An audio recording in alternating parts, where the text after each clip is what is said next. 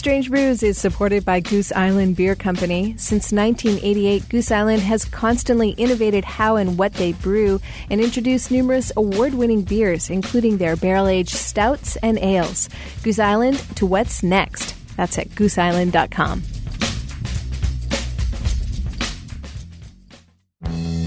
To borrow a phrase, is something we know it when we see it. It is reviewed on a case-by-case basis. Come on, Joe, let's have that beer. Yes, sir. Right away, sir. Why do you want that beer so bad? Because he's thirsty, dummy. Cheap beer and a sympathetic ear. Step right up. What kind of beer? What kind of beer do you like? Dad, Bob broke your beer. No, I didn't. Doug broke it.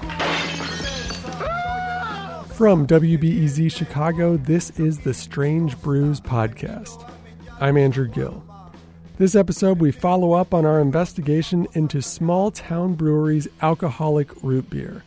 On the last episode, we looked into claims founder and brewer Tim Kovac has made about how Not Your Father's Root Beer is brewed. To recap, this comment from Adam Baverick sums up the general reaction to some of their brewing claims. Yeah, that's just not accurate, because science. Then I had a bunch of beer aficionados taste the drink, including the guy who created the Cicerone program, and they all said it tasted like soda.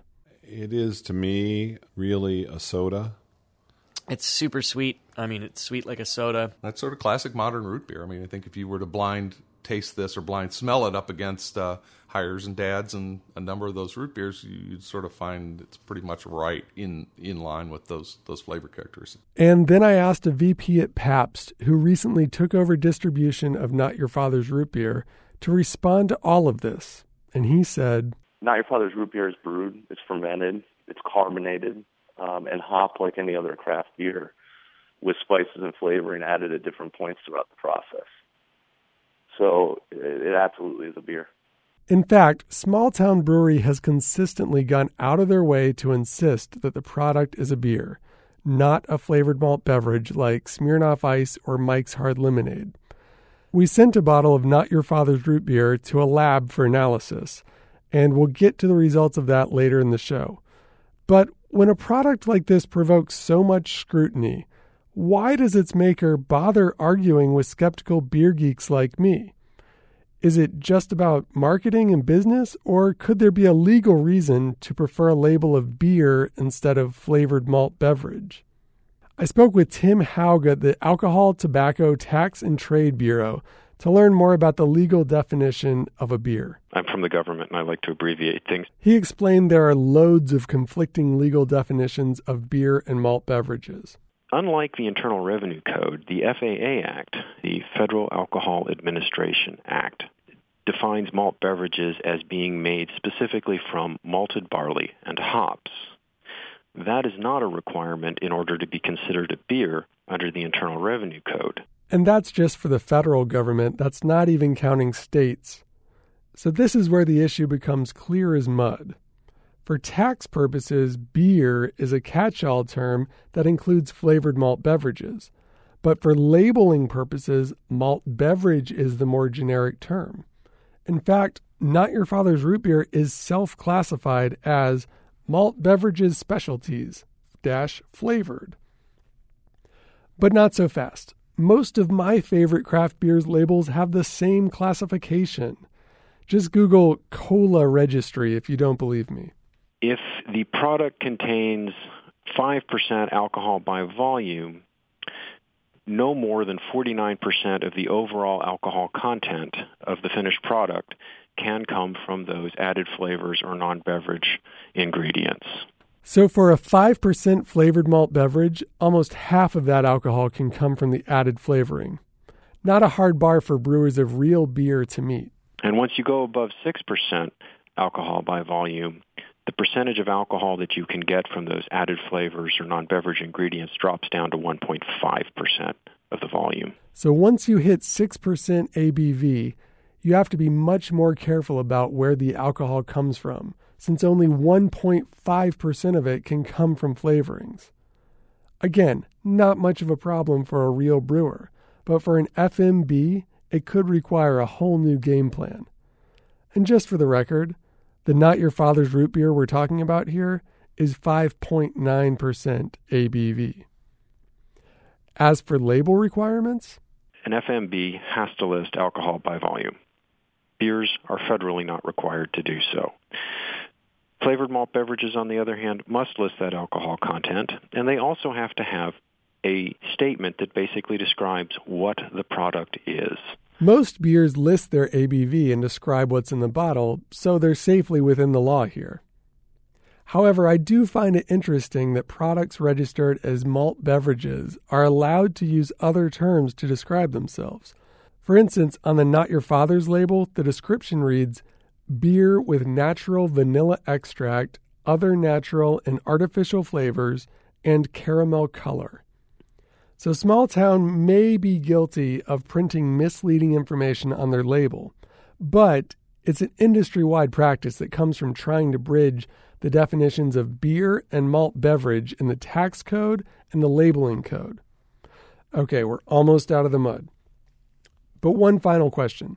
What makes something a malt beverage? The FAA Act defines malt beverages as being made specifically from malted barley and hops. So this is one of the charges I've heard against Not Your Father's Root Beer. I can't taste any hops, so it shouldn't count as a beer. I've seen others speculate that Small Town must add an infinitesimal amount of hops just to qualify as beer. But how much is enough for the feds? Tim Hauga says, "To borrow a phrase, is something we know it when we see it. There is no set standard for how much hop or how much malt barley needs to be in the product. It is reviewed on a case-by-case basis." The beer industry has developed in such a way that vagueness is the norm. It looks like Small Town has their bases covered as long as the feds see malted barley and hops inside their bottle. After a quick break, we'll look at what a lab found inside that bottle and try to determine how it was made. Strange Brews is supported by Audible with 180,000 titles to choose from. There's plenty to keep beer lovers happy. One crazy beer book that I just found is by Tom Robbins, and it's called B is for Beer, and it seems to be a children's book. But as you know, Tom Robbins and children don't really mix that well. So check it out if you're interested. You can get a free audiobook on us. audiblepodcast.com/strangebrews is where you go to sign up, and you can try Audible for free. We're also supported by Jake Melnick's Corner Tap. It's a neighborhood craft beer bar in River North with over 50 tap lines. They've been voted best hot wings in Chicago several times. They make slow-smoked barbecue and hand-packed burgers, and craft cocktails are on tap. It's a great spot to grab a bite and watch the game. Jake Melnick's in Chicago's River North neighborhood. We're back and ready to look at the results from the White Labs analysis of Not Your Father's Root Beer. Hello, it's Chris. I caught Chris White on his cell phone at the airport. So we thought we would look at two things, the gas chromatograph of a sample and a fermentation trial with the sugar that is in there. Now, Chris is a busy man, but he volunteered his lab to run these tests, even though this kind of forensic work is not what they normally use the lab for. Samples are almost always supplied by the manufacturer. By knowing some of the data about the product, you can better make decisions on, how to improve it. The first thing White Labs did was take readings of the beverage. They looked for signs of hops by taking a bitterness reading, but something threw off their instruments. It came back as 121 IBU, a common reading for a double IPA. Chris says this indicates some compound in the beer was interfering with the test. Not uncommon. They also found 330 calories in the 12-ounce bottle. That's pretty high for a beer. For all the brewers listening, the gravity of the beer was 1.015. That means there were lots of sugars still in the beverage that hadn't been converted to alcohol. So we looked at if those sugars were fermentable, and they really weren't. That can mean a few things. They could have added artificial sweeteners or compounds like potassium sorbate that prevent yeast from eating sugars.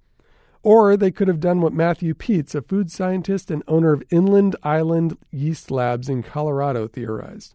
He explained to me that yeast can't eat large sugar molecules, so the brewers could have used special techniques to keep the sugars from getting small enough for the yeast to eat. They could do stuff like if they mashed too short of a period of time, because during the mash you're breaking down sugars into those smaller units. If you shorten that time, you can keep all of them larger. Or if you increase the heat, you can keep all of them larger. So there are a few theories for how so much sweetness wound up in the root beer. Some underhanded, and others like Matthew Peets' theory based on wizard-like brewing skills. Back at White Labs, Chris's team put the root beer through something called a gas chromatograph. You take some of the volatile compounds from the liquid phase to the gas phase. On the gas chromatograph, you measure a lot of compounds in very small amounts. And there's a kind of a characteristic set of compounds yeast make in fermentation. With the root beer broken down to component parts, a food scientist can look for compounds that show evidence of yeast fermenting sugars in the substance. And what do you know? The Not Your Father's Root Beer sample was consistent with beer. There are a lot of different compounds you could look at. We chose the ones that are produced by yeast in a beer fermentation to see if it would look like a beer, and there's nothing there that tells me it's not. It looks like a typical fermentation compound. I share the results with Matthew Peets, and here's his take. A fermentation appears to have occurred, and if they pasteurized it, they might, or if they boiled it afterwards, I would imagine those things would have been evaporated off, especially the methanol, because it's the smallest of the alcohols, so it's very volatile, meaning it boils really easy. So, there's no smoking gun placing Not Your Father's Root Beer in the flavored malt beverage box in our lab results. But there are other tests you could perform that might find a sign. They're just a little more expensive and a little more time-consuming. That'll be Bart Watson's problem come this January. He's chief economist at the Brewers Association. They're the industry group that promotes craft brewing as a bastion of innovation and authenticity. We'll be evaluating all breweries for inclusion in the 2015 data set in 2016, and I'm sure we can talk about some of the things that will be considered there, but namely we'll be evaluating Small Town on is their product or products, are they 50% beer or are they not, such as an FMB or a PAB, and what's the ownership stake by non-craft brewers, if any. He says if they determine Not Your Father's Root Beer is a flavored malt beverage, they won't include Small Town in their list of craft brewers. And while that won't have any legal repercussions for Tim Kovac and company, it would undermine their entire marketing strategy. Watson was eager to see my findings to give their investigation a jump start. He says this is extremely uncommon for his work. You know, we've never really had to go that far down the rabbit hole in doing this, so it's possible we would use a new method that we haven't used in the past, but I think we'd have our technical team look at it, evaluate whether they think the product could be produced in a way that's traditional for making beer, so not distilling down a malt liquor, but rather brewing it and then adding flavorings, and we'd go from there. So take heart, dear listener. Even if the feds have a murky approach to the question of what is beer and what is not, the Brewers Association takes the matter very seriously.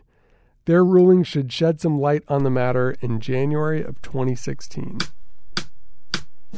This week, I got a lot of help producing Strange Brews from Trisha Bobita. Special thanks to Jason Saldana, Matthew Wettergreen, and especially Frank Conrad. If you'd like to see the lab results yourself, visit our website at wbez.org/strangebrews. We'll be posting PDFs there. And as always, if you'd like an official Strange Brews fan number, you can request one by emailing strangebrews@wbez.org. We love getting stars and reviews in iTunes or any place where you listen to this show, so please get on that this weekend. And as always, Strange Brews is a production of WBEZ Chicago Public Media. Like us on Facebook at Strange Brews Pod. Use the hashtag Strange Brews to get our attention on Twitter, or follow me at Andrew Gill. You can subscribe to this and all of our podcasts in iTunes. You can also like WBEZ on Facebook and Twitter at WBEZ. Find more information about this and all our podcasts at WBEZ.org. Chicago Public Media creates award-winning content about the issues that affect our community, our nation, our world, and beer drinkers like you. More information is available at chicagopublicmedia.org.